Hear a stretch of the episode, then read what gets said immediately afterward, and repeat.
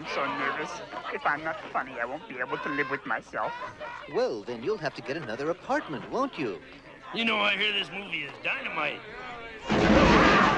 Get your fresh organic popcorn. Only a buck. Oh, honey, buy me some, please. Oh, sure, Mama. Nothing's too good for my woman. Woman! Woman! Woman! Well, I like the movie fine so far. It hasn't started yet. That's what I like about it. Okay, retro go. Final go.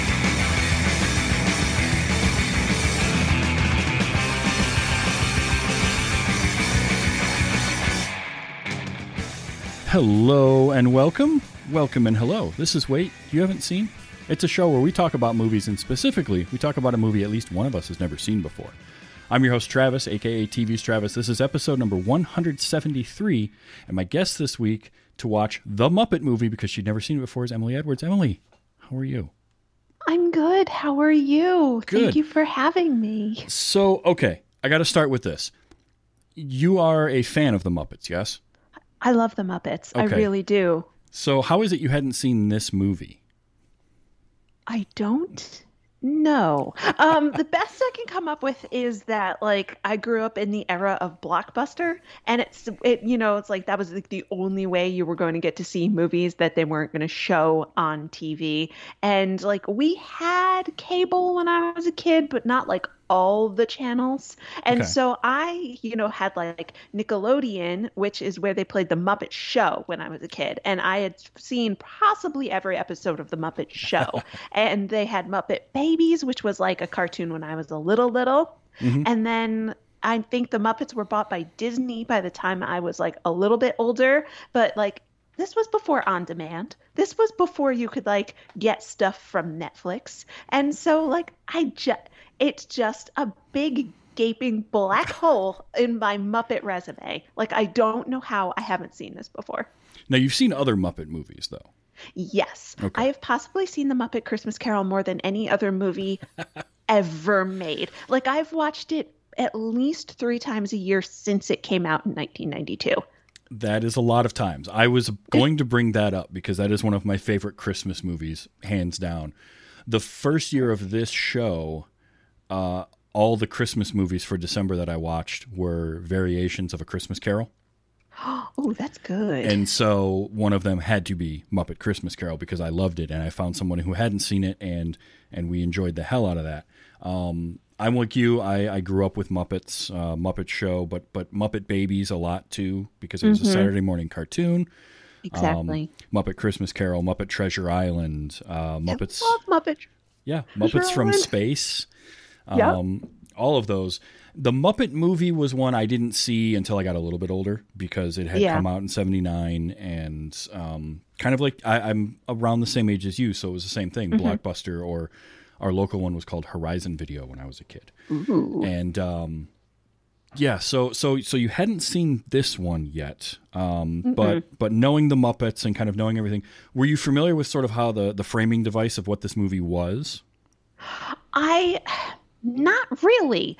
Um like I have seen obviously like clips from it before where you know like I like puppetry a lot. This is sounding so weird, uh, but hey, I really like puppets. And so like I remember seeing like, oh my gosh, they have Kermit riding a bicycle. Like how hard is that for a marionette? And it turns out incredibly hard. And obviously I'd heard like Rainbow Connection before, but I didn't know like the entire like conceit behind the entire movie like or that like they're showing it in a screening Yeah. and then they're it, like i had no idea any of that like i didn't know half of the cameos like nothing nothing And boy, is it ever like the most Muppet thing to do to have the movie, the first movie starring the Muppets, be framed around we're watching the movie starring the Muppets with the Muppets.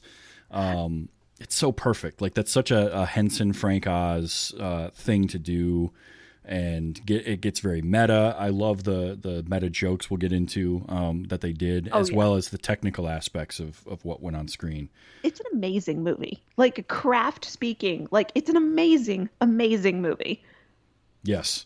Yeah, absolutely. It 1979 is when this came out. This was in the middle of Uh, I think they did it in between parts of season three of the Muppet Show.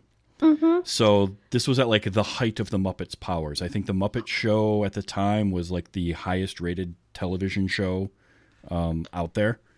which like is mind-boggling to me that's it's like game of thrones level like global fame and it's puppets and and and and like the show when you watch it now you're like this isn't it's weird. It's weird as all get out because they have like, uh, especially in the Muppet Show, like they would have like, here's this, uh, like a modern dancer, and you're just like, why? This is so bizarre, and she's dancing with flamingos. Like, why is this happening? This is the coolest thing I've ever seen, and so indicative of the fact that everyone who made this was on drugs. Like, well, we we talked about uh, on another show that I do, uh, the Muppet Show, recently, and one of the things that got brought up during that was you were no you weren't anyone until you cameoed and guested on the Muppet Show or with the Muppets. it's like hosting in some way. SNL.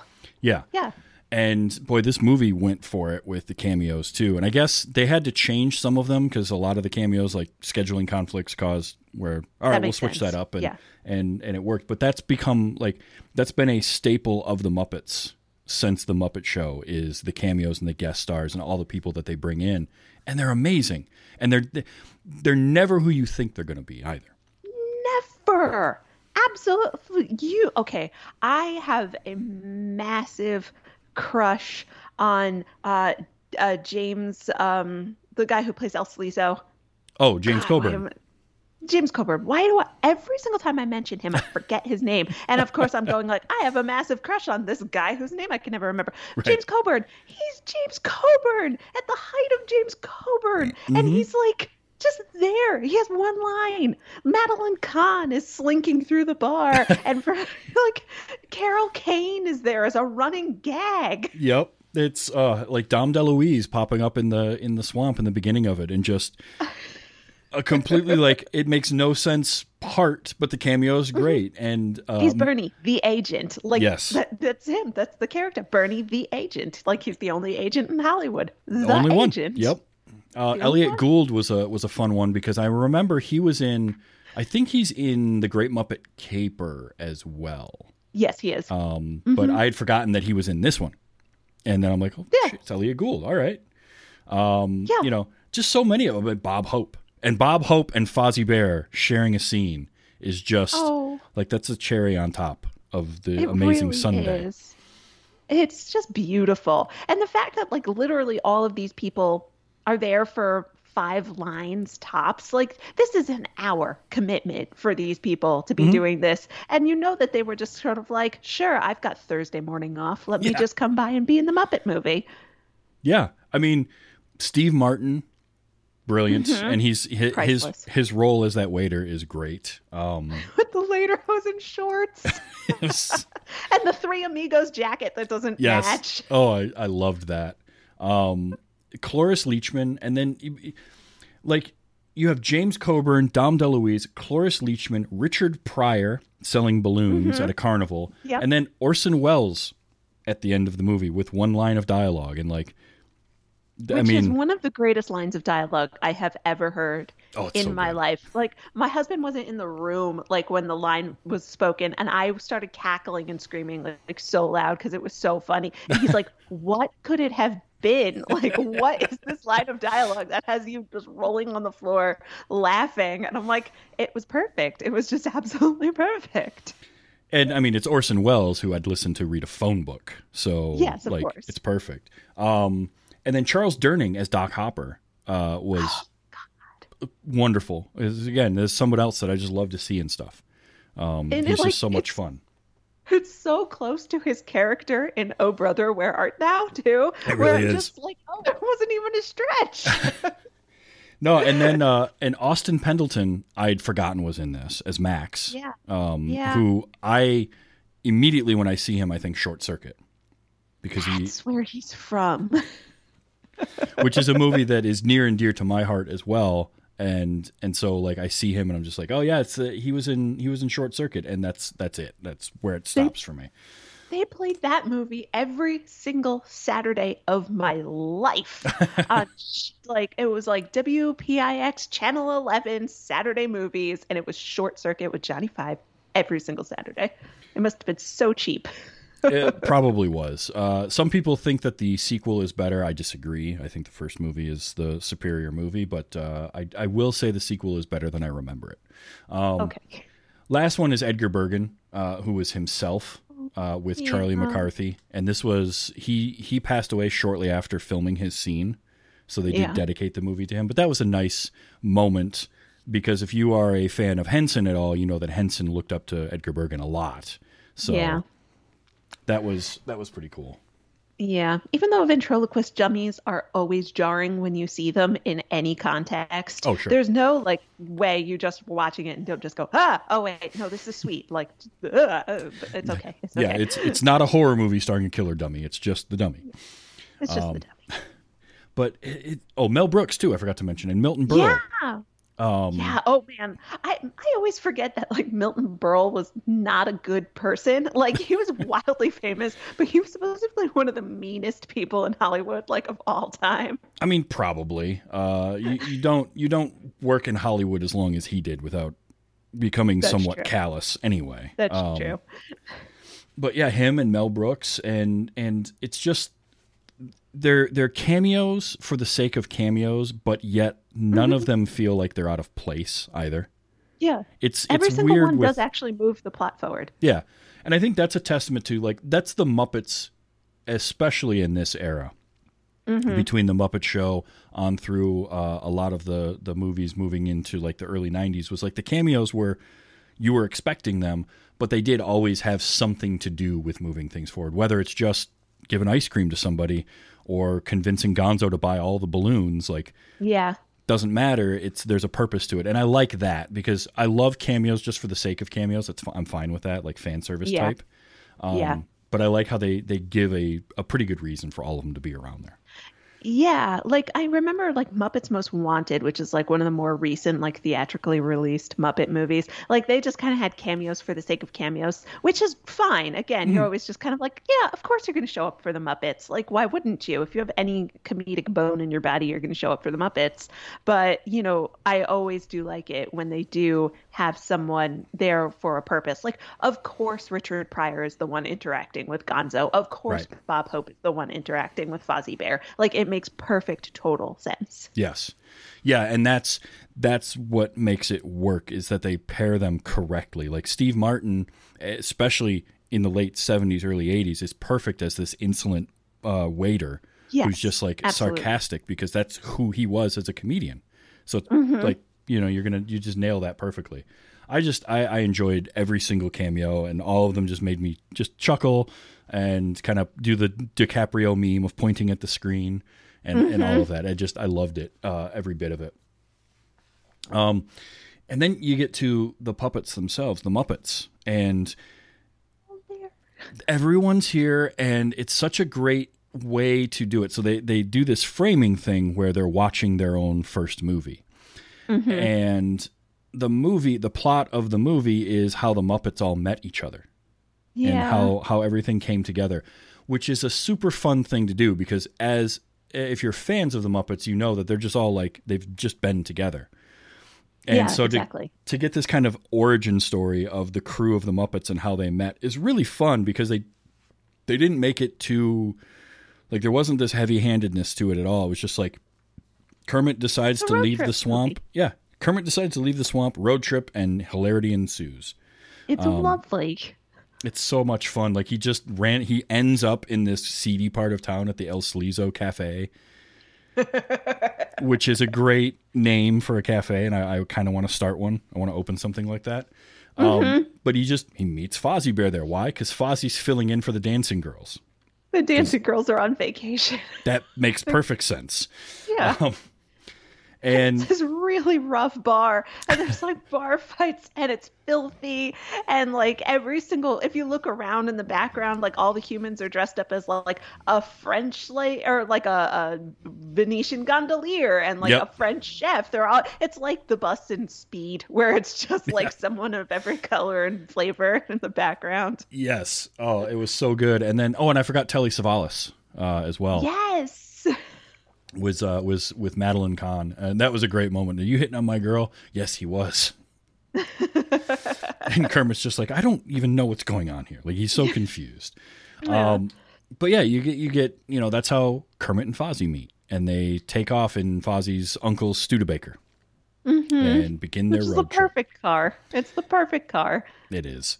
It is. And, you know, they're being followed by uh, Doc Hopper, who just wants Kermit as the spokesman for his restaurant, his Frog Legs restaurant. Spokesman. Yeah. Yeah. Which is a really funny moment because Max had seen uh, Kermit earlier and then must have followed him or something to see him dancing at the uh, the bar and call like immediately is able to call Doc Hopper over in the middle of the night whenever whenever that is. Exactly. Like it's just it's so ridiculous and it's so perfect and and they immediately you know of course Kermit wants nothing to do with it because it's horrifying and and honestly it is horrifying. Like It is. why would you want an actual frog to be the spokesman for your restaurant serving frog legs? One of the lines is literally like, I'm envisioning all these little frogs on crutches. And it's like, no, Kermit, that's not what they do with the frogs. No, but but what I love is like there's that moment when that line happens and Max has the realization like, oh no, oh what is what is what am I part of? yeah, Um, eh, which is great because that sets up what he does later on. the whole thing. Yeah, and and so it's just it's so much fun, and you get to see you get to see them run into Doctor Teeth and the Electric Mayhem. Mm-hmm. Uh, and you know it's super fun. Like I love that scene. I love that line where where they open up the door to the church, and Fozzie's like, "Oh, they don't look like Presbyterians." They don't look like Presbyterians. and you get to you get to meet the, that band and you know the, the wonderful mm-hmm. musical numbers. Then they repaint the Studebaker, which I mm-hmm. think Psychedelic colors. yeah, and I think that Studebaker might be at the Studebaker Museum now. I believe it is. I know I read somewhere where one of the Studebakers from the movie was. I hope it's the one that's all different colors with like the bubbles and the stars and Yes. everything. I hope that's the one. like you know Janice had a hand in most of that Oh, because that that's total Janice. Um, but yeah, you see them meet them, and then and I love too how like there's so much that is technically fantastic with the puppet work, and then there's other moments where they just like cut away yeah. from something that's going to happen, like the collision with Gonzo's uh, plumbing truck. is so good because it's just the two truck the two vehicles coming towards each other and then all of a sudden it's a cut and there's Gonzo on top of it and he's like you call that a near miss and you get out to the wide shot and his truck is just upside down on top of the Studebaker. See, my one of my favorite things about this movie is that it does something that I request of more movies, which is you don't have to explain how things happen; they just do. Mm-hmm. And so you don't need the history, you don't need the lore, you don't need the mechanics, you don't need the science. Just things just happen because they do, and that is the perfect scene to explain Muppet logic, where it's like you need the sight gag of the plumbing truck being upside down on the Studebaker, but you don't actually have to show it happen because it would be very difficult. it would be very difficult and it wouldn't be a Muppet joke at that point.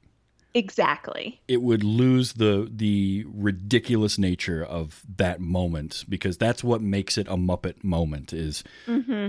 they're upside down. Okay, sure, why not? Yeah, it's like it's like almost in the the church scene with the Electric Mayhem where they're like, "Oh, we've already been through like 15 or 20 minutes of this movie. We don't want to recap for you. So read the script." And they hand the script to Dr. Teeth, and while Kermit and Fozzie take a nap, Yes. and Which- then it's like the Wayne's World, do do do do do do do do do do and then they get to the scene where they're like meeting Dr. Teeth, and it's like perfect. That is exactly what you need to have happen in a Muppet movie. and and again, like the Muppets, not only should they have the ridiculous jokes like we talked about, but also fourth wall breaks and the meta humor that is Yeah. like you're. It's not the Muppets without that. Exactly. So, and they they nailed that right away, like early on when the second Hare Krishna joke is made. because the first time around, that's a funny joke. When when Kermit's in the swamp and uh, Bernie um, Bernie the agent comes up and he's like, "I'm lost. Have you tried Hare Krishna?" Yeah, which is such a 1979 joke. Oh, like it is. It's, it's such a joke of the time, and it like it stuck around. But like, I wonder if people born after a certain time, like kids born in the 2000s, do you get Hare Krishna jokes or? I mean, probably no? not. Um, but like it's that's that's a great joke, and then ten minutes later to already call back that joke Yeah, is perfect because it, that now it's Kermit saying, you know, Fozzie looks lost, and the guy behind him is just like, oh, you should try Hare Krishna, and to have Kermit's reaction be like, oh, great, a running gag. yeah, exactly. And then five minutes after that, the preacher on the on the the, the church that they go and they find the electric mayhem is like Reverend Harry Krishna, and it's just and that's it. 15 minutes, 20 minutes into the movie, the running gag is spent and they never do it again. And it's so good. It They're like, oh, we're not going to torture you for two hours with Hare Krishna jokes. That would be too much. and and talk about the perfect third act to that joke is to have it written in the background and it's Reverend Harry Krishna. I lo- Yeah. I, like I backed it up to watch that again this time around because I'd forgotten. I knew you know it's been a long time since I'd seen this movie, so some of the jokes just were like fresh for me, and that was Mm-hmm. One. I was like, nope, backing that up. I gotta I gotta make sure I read On that a right. Christian church. so good. Um, it's perfect. you know, meeting Gonzo and having Gonzo be like hopping mad in the back of the Studebaker. That's another great moment. Oh, he's got a Yeah. sense of humor, you know, uh, and and just having them like for no reason is given. They're just they stop at this carnival in this small Mm-hmm. town on the side, uh, and because why not? We They're need a on reason. clock, and Yeah. they're just like, we're gonna stop Yep, in what is obviously Griffith Park in Los Angeles, and we're gonna pretend like it isn't. yep. and uh, and so to have them there and like because we got to have them meet Miss Piggy, and Miss Piggy's in a beauty contest that she wins because it's Miss Piggy. it. Because it's Piggy. um and so i love all of that and you get you get great interactions from everybody and just and then like coming back around dr teeth kind of showing back up and all the stuff and they are they're on that clock but it's interesting because they're on the clock but it's never it never has this sense of tension Yeah. throughout the whole yeah, movie It's, yeah, it's not like help me MacGruber. There are only thirty seconds left. Like it, there's no sense of actual urgency, even though they have like like next week is what it says in the variety that they hold up where they're Yeah. holding frog auditions, and like that could be three days from now or seven days from now and they have to drive presumably across the country and you know it's not just like a skip hopping from nevada to like you know southern california the the Right. assumption the projection is that it's well across the country and they're just taking their jolly old sweet time. Yeah i mean even in their first song that fozzie makes some mention of we just left rhode island. So Yeah. who knows where they started? They made it up to rhode island in the wrong direction. Uh, they were in canada at one point just because. Just all over. But i love that and then there is the the small moment where they're they're stopped for the night and they're sitting around the campfire when um kind of kermit has his little existential crisis of like i didn't promise Mm-hmm. anyone anything. And then he's talking to himself which is a very weird moment because they don't Yeah, they don't yeah. frame it at all. It's just like he's suddenly he's talking to himself but then all of a sudden he's just there. And it's yeah just and two kermits he's in duplicate. Yeah for whatever reason like do, Yeah. does anyone else see this other kermit we don't know exactly um We understood you were talking to yourself when you were just gazing at the stars and having a little Kermit soliloquy. You didn't have to actually speak to yourself as well. but it did make for a fun visual. Um, yeah. and yeah, I love how then it just sort of like it, they get to the end and they're making their movie, Yeah. And Yeah. it's like old school Hollywood, and you get to see everybody show up again, and then Like that last, Sound stage. oh yeah, that was that was a gigantic soundstage, Yeah. um, and then that final shot of like every Muppet in existence in that one place was I actually teared up because you could see the Fraggles, you could see another one of my absolute favorite shows Mm-hmm. and of all time. You could see all the Sesame Street Muppets. You could see just like all the weird little Muppets that they had one-offs of on the show and stuff like that. It was just apparently they really did collect like every puppet they ever made and like put it in the scene. And they called on like all the puppet like the puppeteers from like west of the Rockies and Yeah. because like we can't just have like Frank Oz doing like six different puppets. Right. That's not how puppetry works. so they just had like uh, I think it was 200 and something puppets or Oh 200 might have been 200 puppeteers and like 170 puppets or something. for Yeah, that 'cause last some of them take two people and things like that.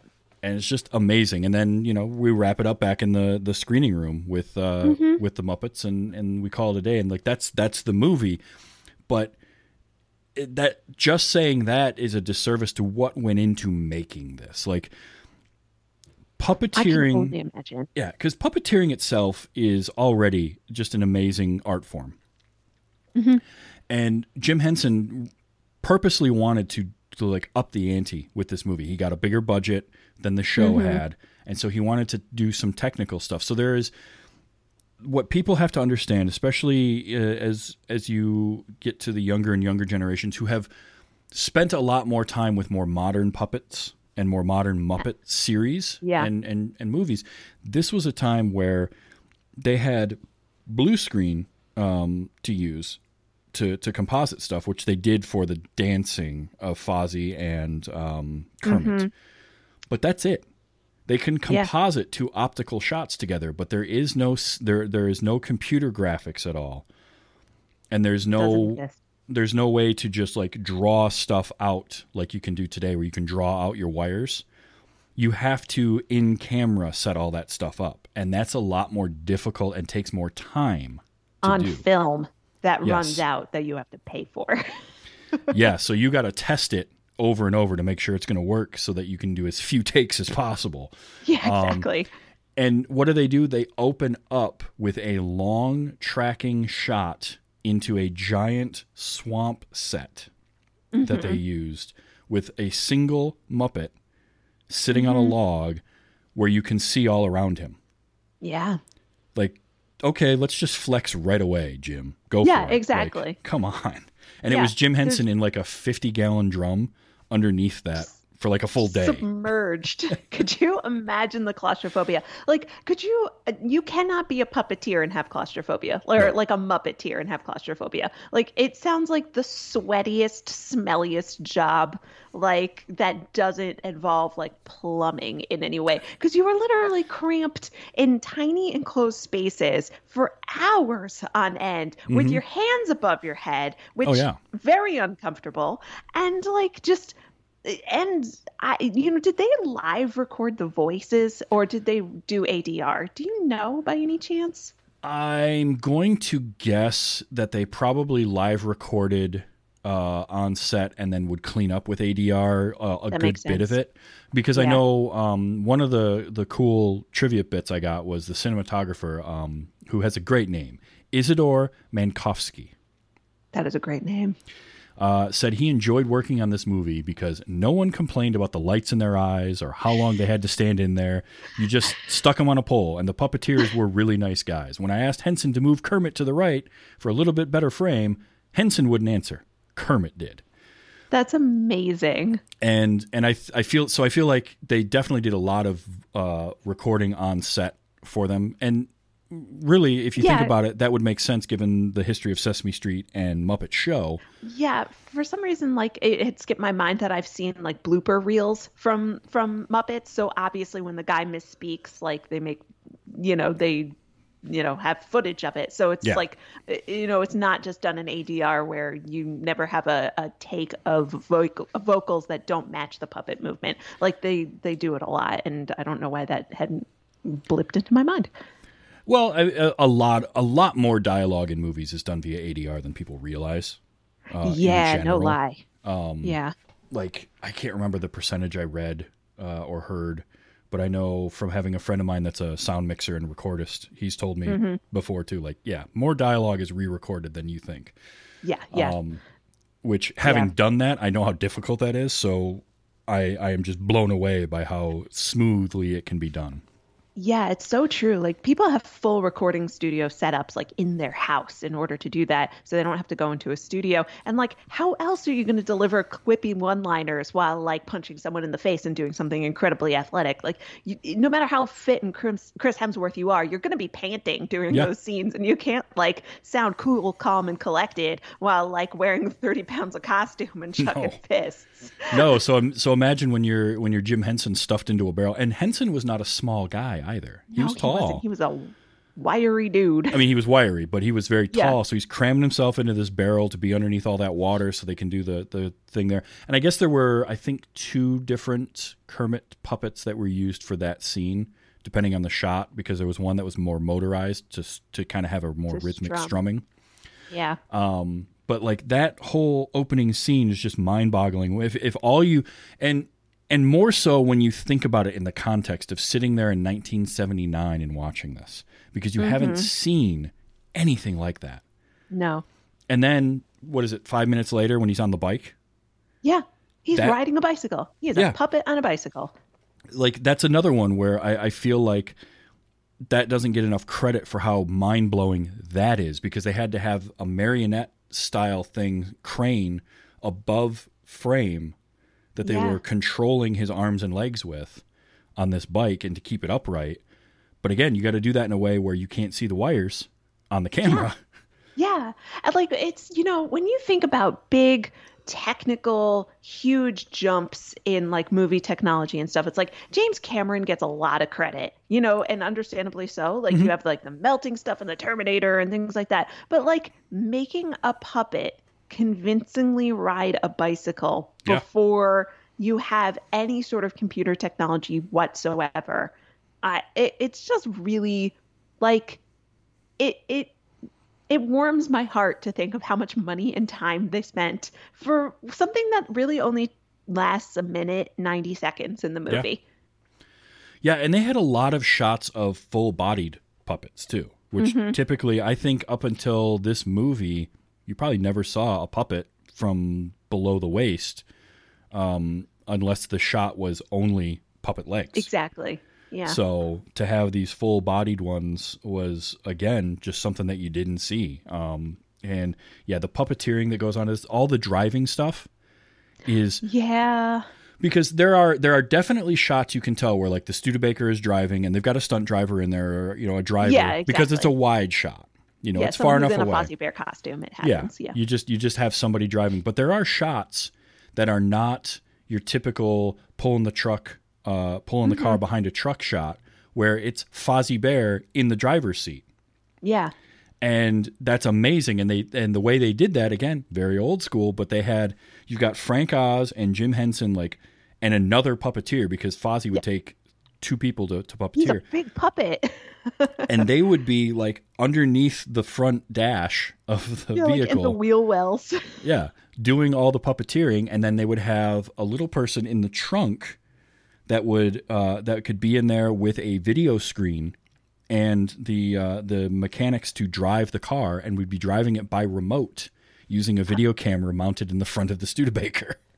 And I just want to stress no matter what time of year you are doing this in Southern California, if it's that sunny, it is hot. Yes. It is so incredibly hot. And car air conditioners in the 1970s were not what they are today. They were very sticky. It was very hot work. Like, I could not imagine doing something that physical in that small of a, like, constrained area with like Fozzie Bear, who is a furry puppet. Like it's just making heat. Like you just have to have no personal boundaries whatsoever. Like Yeah.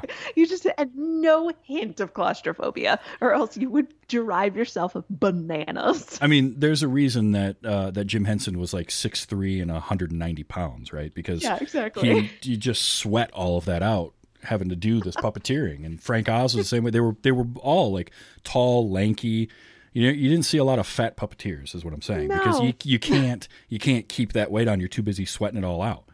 Um, they must have just been drenched at all times. But the the remote driving of the car was the one that really blew me away reading about it because I didn't think about like I would have thought they would have done like you know say somebody sitting in that front seat or like Yeah. crouched down doing it from there. But no, they were in the trunk. Yeah.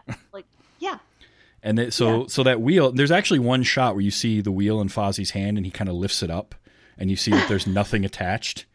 Um, so like that wheel just didn't do anything, and uh, I just I was blown away by that. And I guess there was a take, at least one take, where the video camera didn't work, and so they were they were doing it by sound. They were telling the driver like a little bit to the left, hold that, you know, be Oh careful. Like so, it just That's terrifying. Yeah. That's terrifying. In a in a 40s, 30s, 40s Studebaker, which has no like uh safety precautions built into the car whatsoever. Those things were like a tin can on wheels and a two-stroke engine. Yeah, I mean, can you imagine? Like, you definitely don't say anything about that until after you're you've wrapped, and then you Yeah. let Frank and and Jim and the puppeteers know, like, yeah, we had one take where this happened. You had what?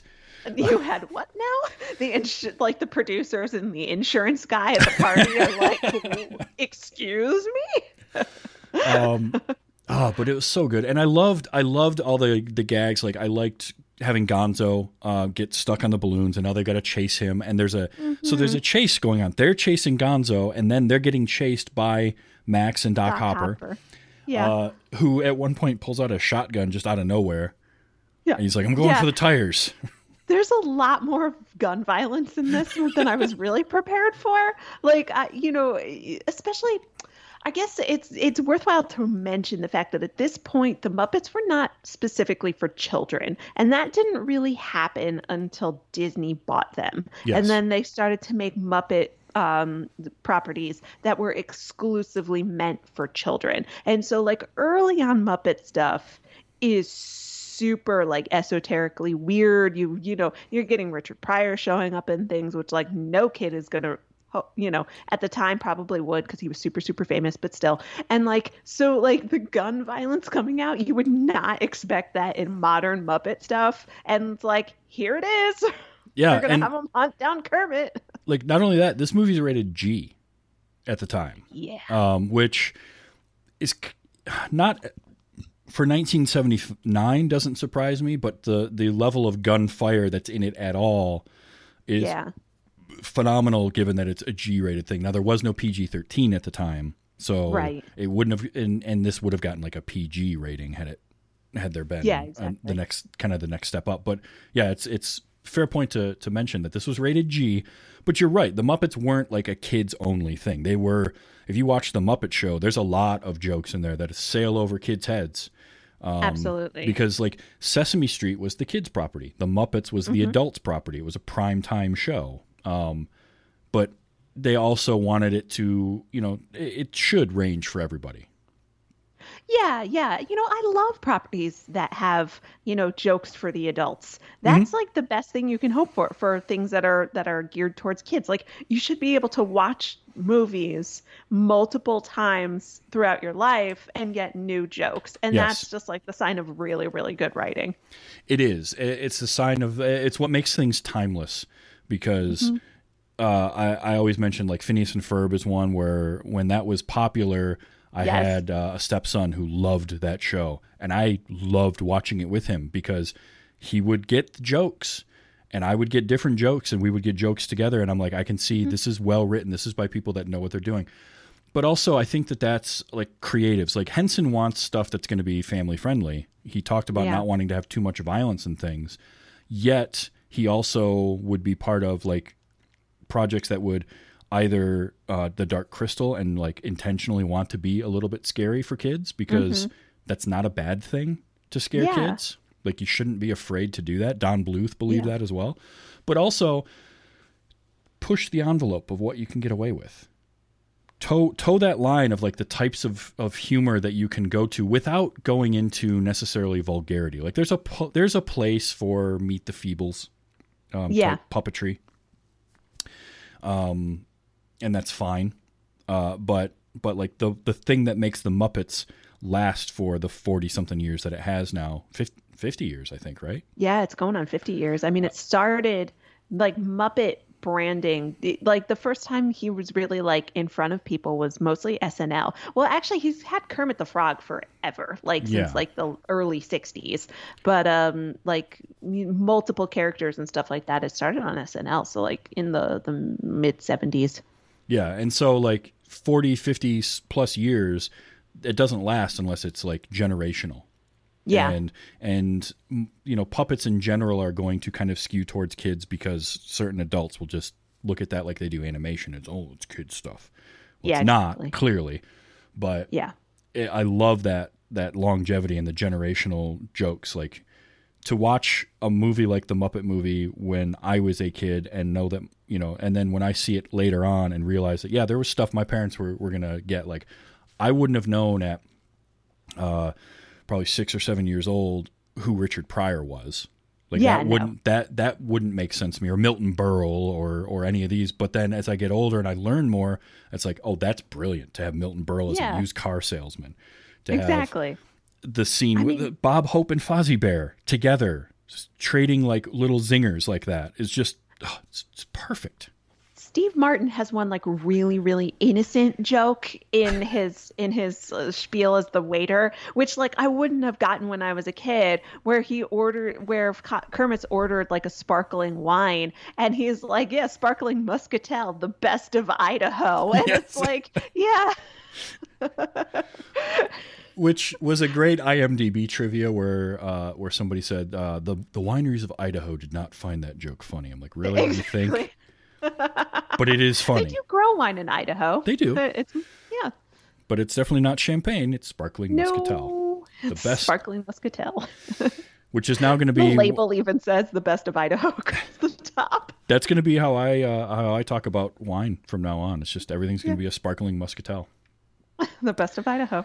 because it, Steve Martin. I mean, Steve Martin is one of my favorites, and so Yeah. he's this smarmy. I, I love how, I love when he drinks, drinks it, and just because it's such a Steve Martin reaction, just these full body tremors, and he spits it out. Yeah. Excellent choice. Exactly. He makes him. He it's a pry top like you get on a beer, and he goes, "Do you want to sniff the cap? Like, do you, do you want to sniff the cork? No, do you want to sniff the bottle cap?" I laughed so hard at that, like much more than I should.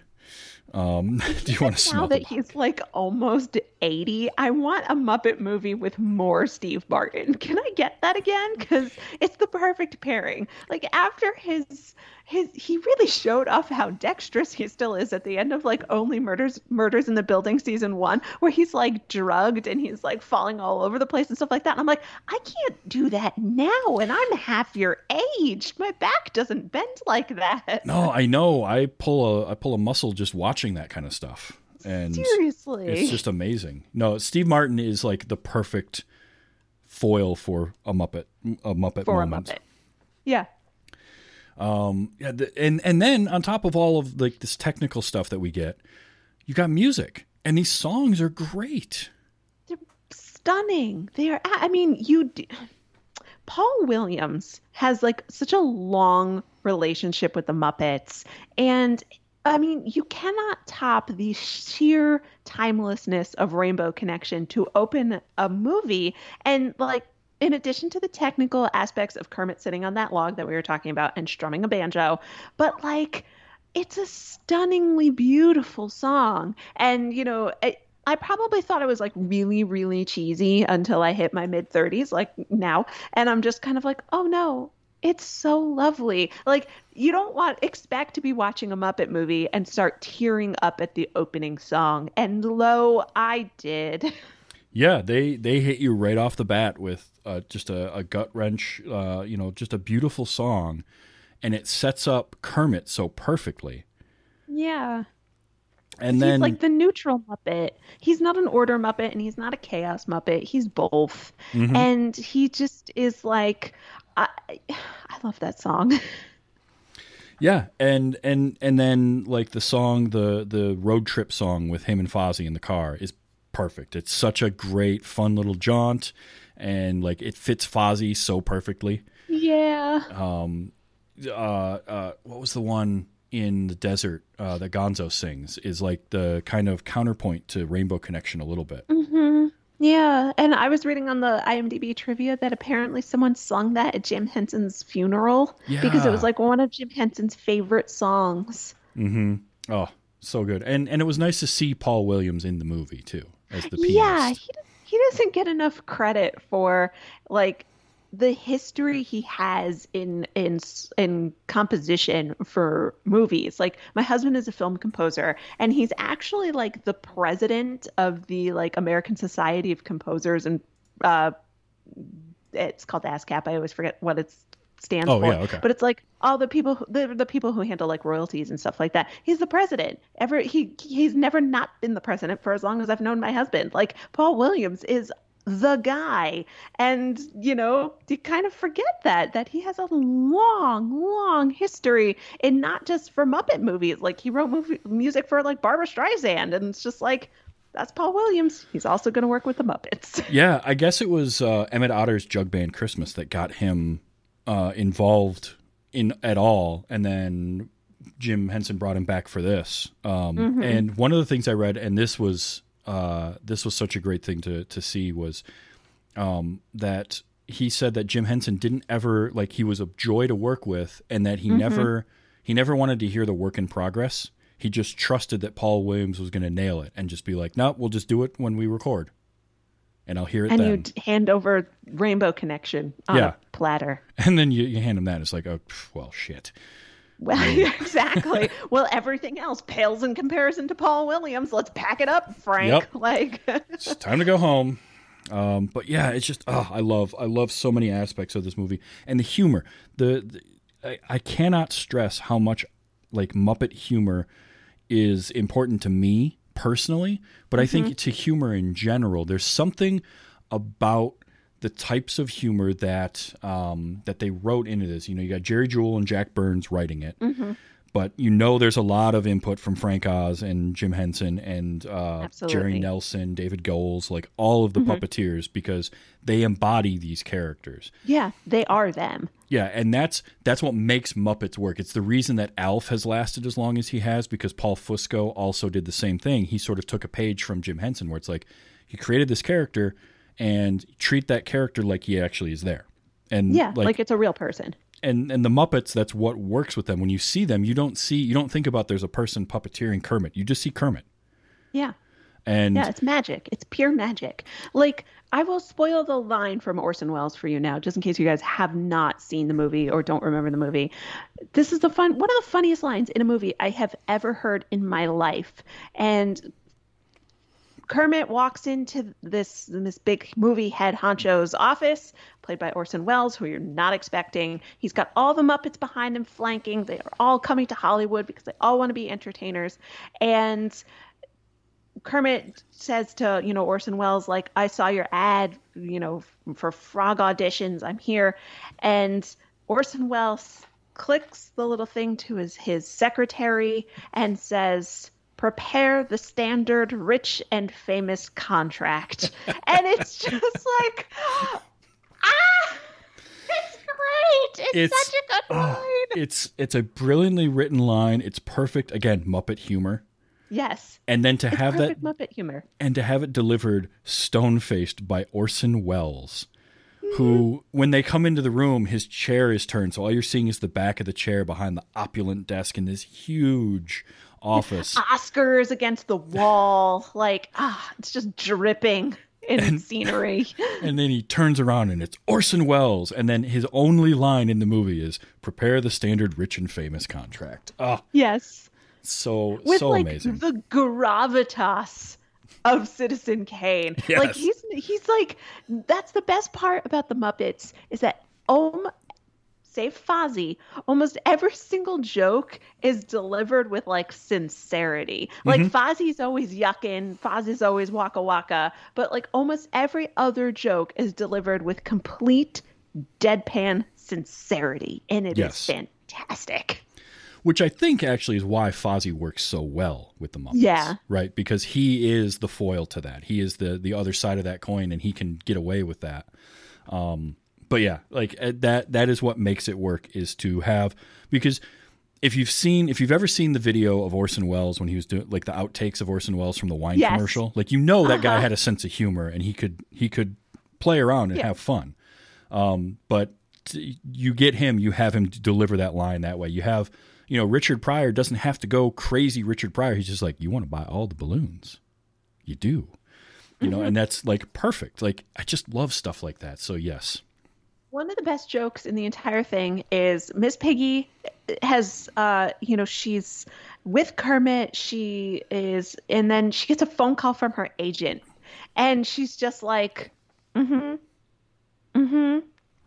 How much? Tomorrow?" She just hangs up and walks, and she's just like, "Bye, frog," and then like walks Yeah. right out. which is such a perfect Miss Piggy moment. It it like these are these are performers that just know these characters so well. And there's so many Hollywood jokes in this. So it's like the standard rich and famous contract.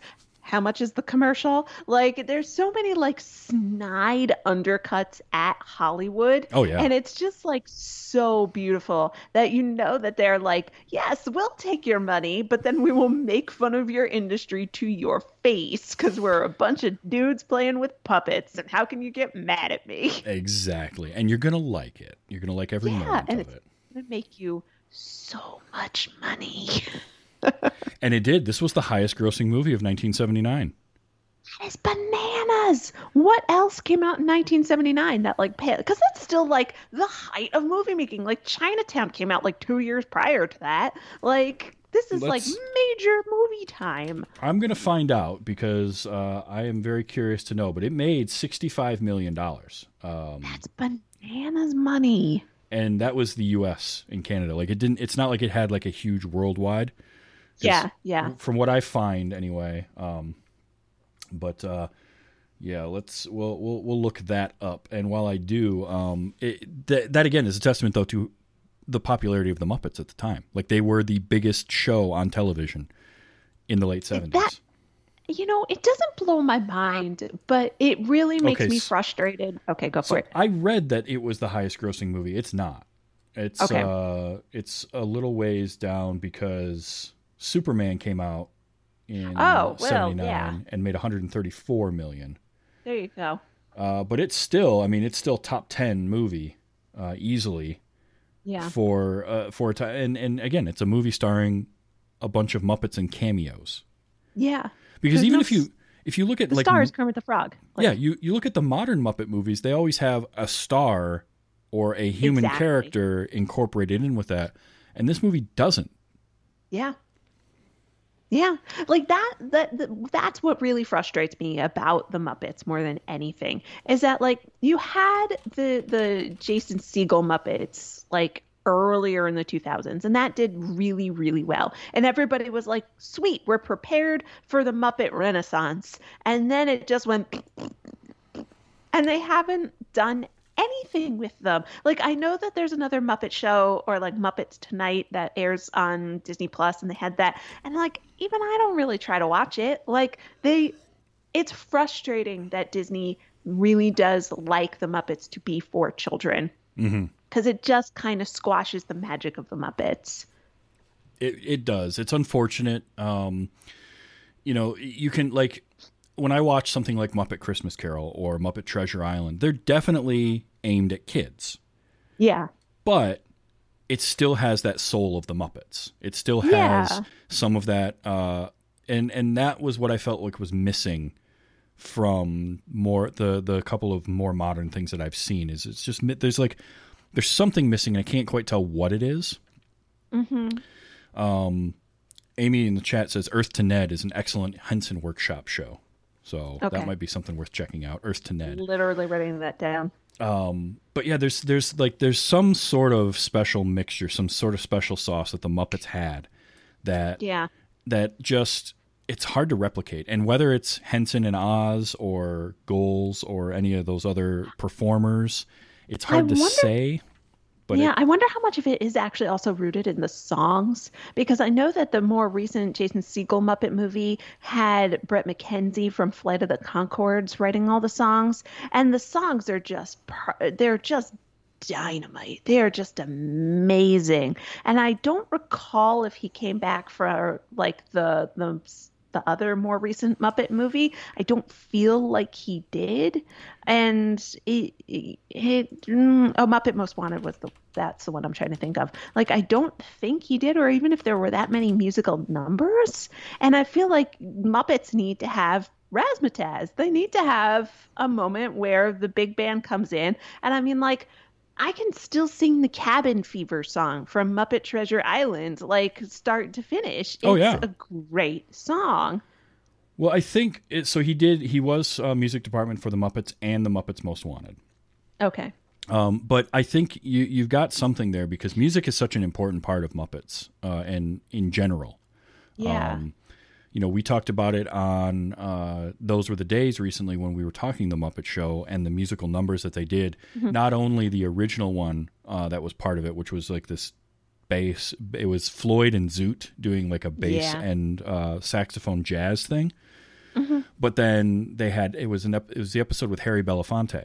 So he had the Banana Boat song and he had this Right, world right. music song that he did, and like the exposure they they would bring to certain types of music, um, and a lot. I know jazz being a big one. A lot Mm-hmm. of jazz in uh, like Sesame Street and stuff like that, Yeah, yeah, yeah. which is awesome because it's not the type of music that that gets enough uh, spotlight, especially in programming like that. Yeah.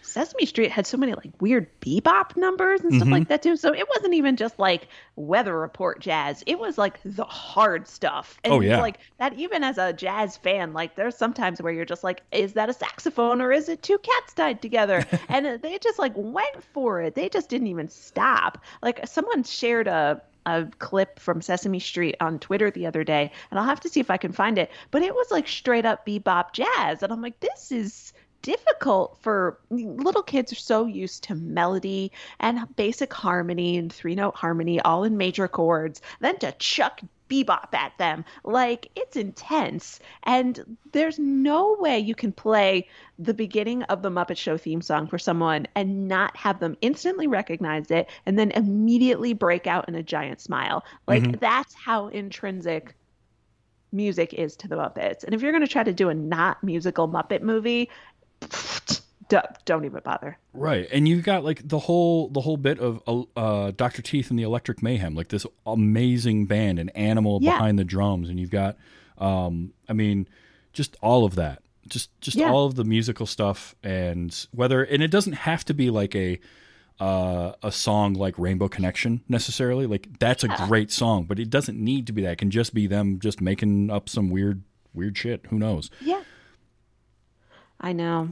Man, it's just uh I can sing so many Muppet songs off the top of my head. Now they're all just like rapid fire going through my brain, which is not great. But like I'm just trying to think of like even from like the Muppet Family Christmas where you have like amazing songs where you just like got the pass it on song, which I still make the goofy little noises from when I like hand my husband something like in the car, be like "Uh, uh, pass it on. And it's like of course, if you've seen that, you know exactly what I'm talking about. Absolutely. It's ridiculous, but you memorize it. And ah, man, it just, you have to have that. You do. You you really really do, uh, and it kind of ties everything together, and it gives. Yeah. It, it's the connective tissue between the bits that they did, and you know I like too that this was a movie because a lot of times early movies um, tend to feel uh, early movies of this type tend to feel like a collection of sketches that are loosely Yeah. tied together, and this had mm-hmm. a much better I feel like through line. Absolutely. Like it's Absolutely. definitely that, but with Muppets Yeah. it works. It you you can go a little more. You can give a little more leeway to it, and but it still worked. Yeah, like one of the things I'm thinking of is like in the beginning of Muppets Most Wanted, where they're all in separate places and they have to kind of like get the band back together.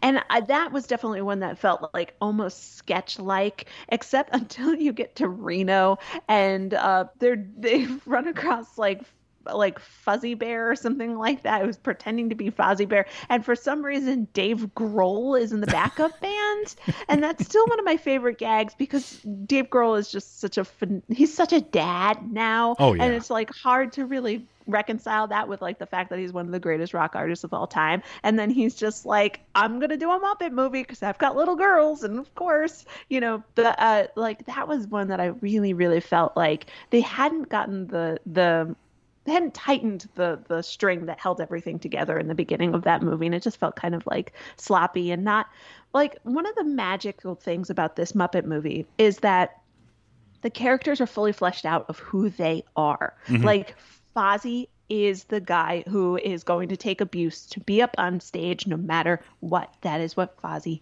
does. And like you know, you have Rowlf the dog, who I think could have shown a little bit more in this, but maybe he wasn't like uh, he maybe he was a newer character. And you've got Kermit, you've got Miss Piggy, who loves Kermit with all of her heart, but if Hollywood comes a knocking, she's gonna drop him like a hot rock. Yep. You know, and Gonzo is so perfect in this. Gonzo, you know, one of the thing one of the movies that a lot of people blame for like maybe people turning off the Muppets was Muppets from Space. And you know, it's a good it's a good movie, but the thing about Gonzo is that you're not supposed to confirm that he's an alien. He's just Right. supposed to be weird.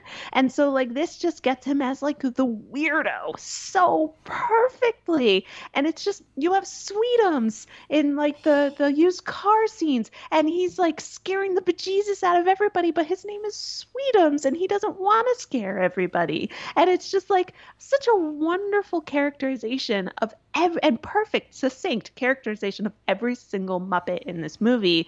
And it's just like, wow, and you guys have not been doing this for that long. You just know who everybody is. Yep.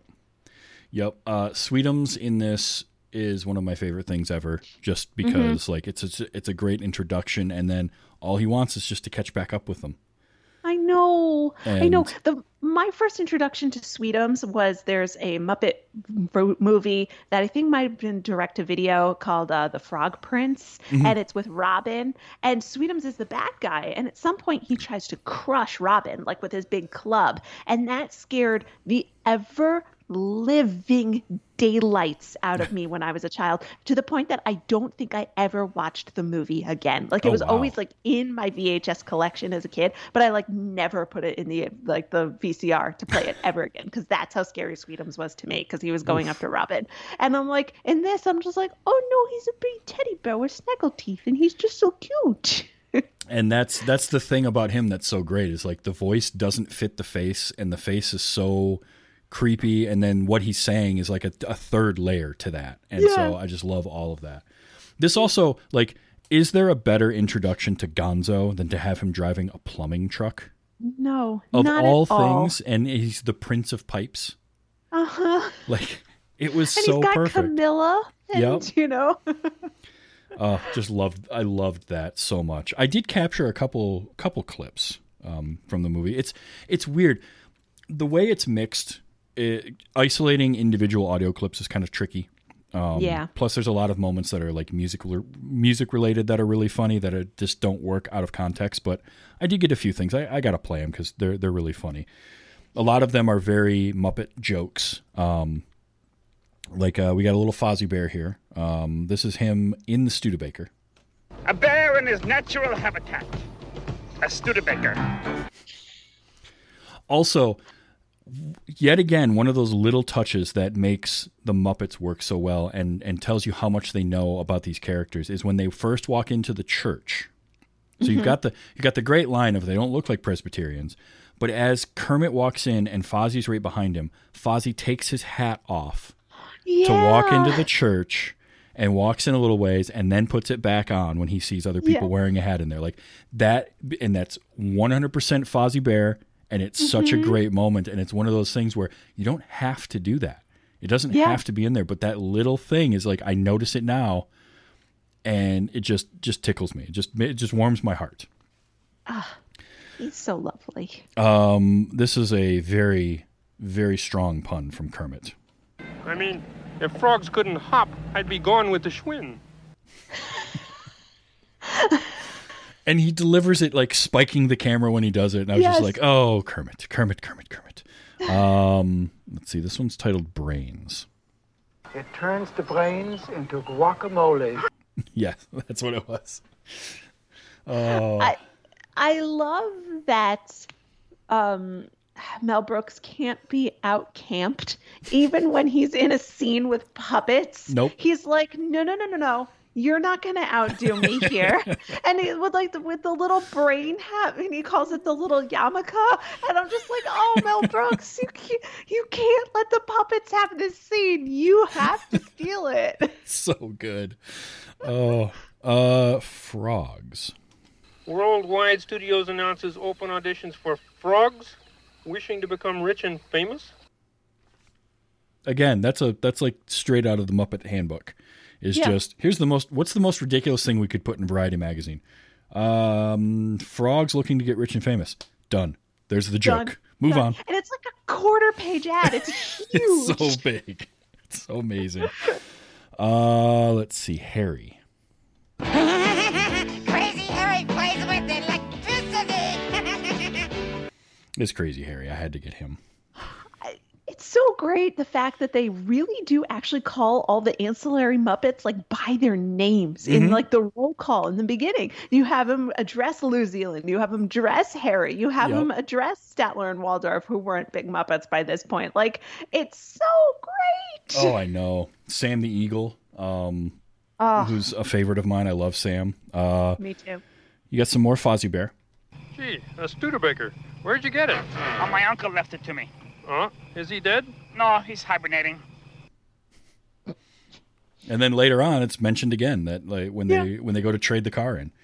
Um, oh, I running gag. Grief, it's a running gag. I just love acknowledging that.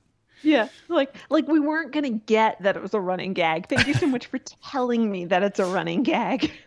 And uh, when we meet Gonzo for the first time, Why are you hopping up and down? Because I'm hopping mad. Guy's got a sense of humor. so good.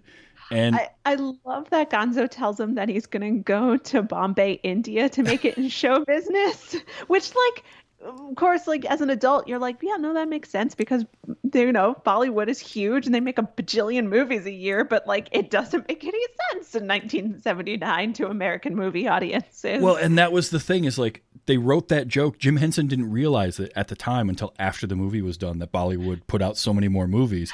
He just wanted Gonzo to be going to like the most remote place he could think of Yeah. that would be as far away from Hollywood as possible. So it'd be the other side of the world, and turns out, eh, except. Actually, they make And- tons of movies. and I agree with Amy. Bollywood Gonzo would be outstanding oh my God, could you imagine a dance number? Because it would be him and a bunch of chickens. First of all, exactly.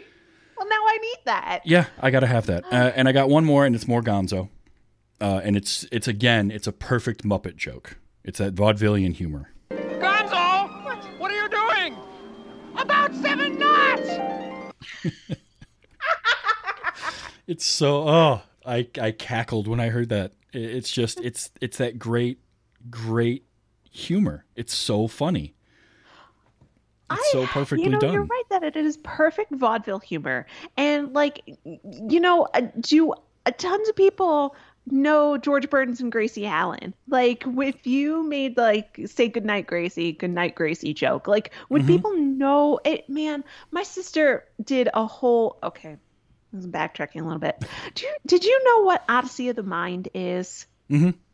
Okay, so my sister did an Odyssey of the Mind like sketch one year when she was like in the fourth or fifth grade, and it was a, it was seen it was like the construct of it was a vaudeville show, Okay. and so like I have been watching like vaudeville stuff since I was probably about six or seven years old, and it has so irreparably formed my sense of humor that I think that maybe is why I just love the Muppets so much, and maybe they have veered a little bit too much away from the shticky, like pulling someone off with a cane, chucking a pie in someone's face. Like Yeah. that is universally always funny. It is always funny to have someone bomb on stage. And now I feel like that might be too mean for people to to for Fozzie Bear just to crash and burn and and get out of it by screaming drinks are on the house and everybody goes up to the roof. which is another one that I didn't capture that audio, but oh, that was such a good joke where everybody like, runs up to the top and time." then yeah, and everybody's like, "There's no drinks up here." drinks are on the house. Oh, I just it's so it's it, it there's so much joy in Muppet stuff Mm-hmm. because they ne- that's the other part of it is you can have this brand of humor that is funny from any, anybody from six years old to 65 years old and, and older and it works across all those levels and they never punch down and i think that's the Yeah. biggest thing is muppets never punch down so the humor is never mean spirited you can make Yeah. fun of someone without being mean spirited and the muppets are great Yeah. at doing that they're great at poking poking fun at themselves and and jokes at someone's expense without it being from a place of like negativity Yeah, exactly. Exactly. Like I'm just thinking of so many of my favorite jokes from all my favorite Muppet movies where you have um the the like in Muppet Treasure Island when the native pigs come dancing out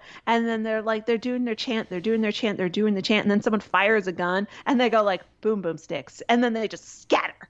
And it's so funny. It's hilarious. They have this huge like intro number and then they're just like wait, we're out of here. Yep. Or like Gonzo in the uh, annual Penguins Christmas skating party in uh, Muppet Christmas Carol, where he's like, "Come on, Rizzo," and it's just like this hilarious gag, and or Rizzo like getting like the tail, not the rat. Like Yeah, it is such a great joke, and no one gets hurt. Mm-hmm. Yeah, and that's again, like you mentioned, Fozzie can be up on stage just bombing, and doesn't matter because it's not. Uh, he doesn't care. He's just going to Yeah. keep doing his thing. But also, like again, it's there's nothing. There's never harm being done to anyone.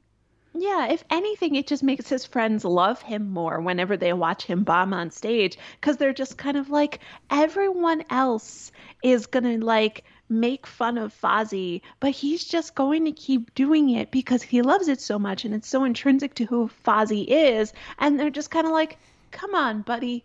Let's go. You know, like great show, Fozzie. Like you didn't get lit on fire this time. Like Right. great show. Good for you for getting up there. You you broke a leg. Fantastic. It, it yeah, and and there's one last thing I did want to mention on the making of the movie, and that was that James Frawley was the director of this, who Mhm. not a director you're probably going to recognize the name of because everything he did outside of this was television. Oh. It was television shows, television movies, and like this, and I think maybe one other theatrically released movie. That's it. But What a resume. yeah, and he's he, I mean he worked for a long time, um, but you know it's all television. But he did not have a good time making this movie, um, and he he had uh, he apparently clashed with the puppeteers and and all of that, and it just wasn't a good mix, which is amazing because you wouldn't think that watching this.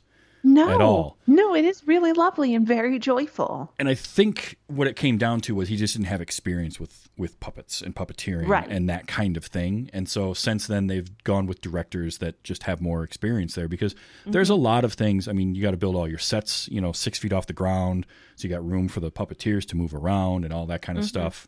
Um, but yeah, I just found that really interesting that he did not have a good time making the movie because Oh. it doesn't show in the final product. The final product is joyful.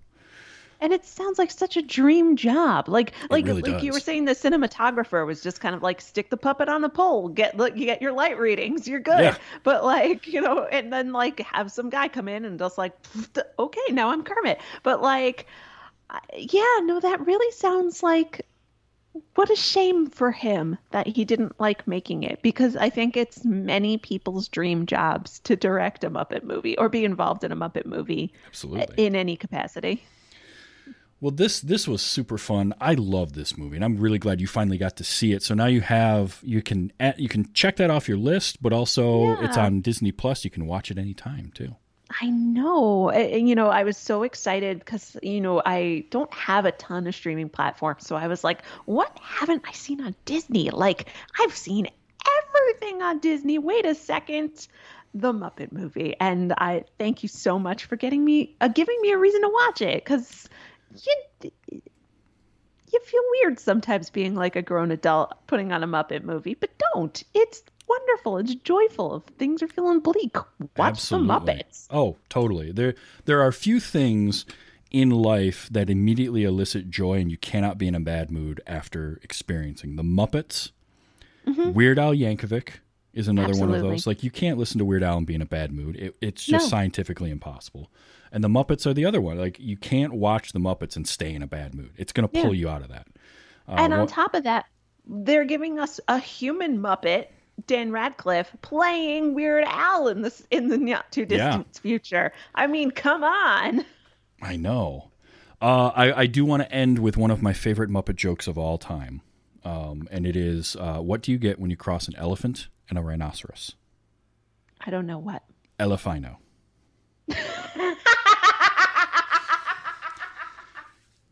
that is forever one of my favorite jokes, period, but definitely in a top three Muppet jokes I've ever heard That in my life. It's so good. That is so good. Oh, well, Emily, uh, let people know you've got a show. Uh, actually, we just we just talked recently, um, recorded for that. So, what is Yes, that show? Where can people find it? Can I curse? Go for it. Okay, so my show is called Fuckboys of Literature, and we discuss kind of really lousy people in literature, as you might surmise from the title. But uh, this month, I'm I'm a little overscheduled, so we are doing movies based on books. And in a couple weeks, Travis is going to be on FBOL discussing an absolutely bananas, pun intended, movie, Congo by Michael Crichton. We do short episodes for free on uh, iTunes and most streaming platforms. But if you want the full length episode, and I know you do, you can become a patron for as little as a buck, and uh, you will hear some really dynamite episodes on movie books, books, movies coming up in the month of July. And it's a super fun show. It's the second time I've been on. We talked about uh, who censored Roger Rabbit uh, before, which, Which was a bonkers book in its own right. Yeah, and should not have been as good of a book as it was, but it really, is. Um, so definitely check out that show, uh, and and thank you for having me on there, and thank you for being on here uh, tonight. I this was a ton of I fun. have not seen so many movies, so I'm always game. And thank you so much for having me back. It was absolutely wonderful. It was also nice to be able to schedule it with you back on the East Coast. Yeah. Made it a little easier for both Yeah, of us. So a scooch. it's definitely great. Well, thank you again so much for being on. I had a great time. Um, and uh, coming up next week, I've got uh, Adam and Melanie um, from uh, a podcast very similar to this, where I believe it's Adam gets Melanie to watch a new movie every week. So they're coming on. We haven't figured out what we're watching yet. So stay tuned to Twitter for that. I'm TV's Travis on Twitter. Uh, you can find out what movie I'm watching next week. And we're inching ever closer to August, which, if you're a fan of this show, you know is Cage Palooza. And it's all Nick Cage all month. It'll be our fourth year of watching nothing but Nicolas Cage movies for the month of August. And I've got some fun ones. So I can't wait for that. So that's what's coming up on this show. Uh, and you can find this show wherever you get podcasts or tvstravis.com um, is the easiest way because I titled it with punctuation and and commas and it was just it was it was not good SEO on my part. Um, so tvstravis.com or just search for wait you haven't seen. Uh, maybe it'll show up. Uh, and if you want to support the show, you can do that at Ko-fi, uh, ko-fi.com slash tvstravis. Uh, and you can buy me a cup of coffee there. So, Emily, thank you so much. Uh, this was a ton of fun. Uh, couldn't imagine a better Sunday night. Thank you so much. And just remember to, uh, as we like to say every week, enjoy your movies. And look, the world's crazy, so let's be excellent to each other.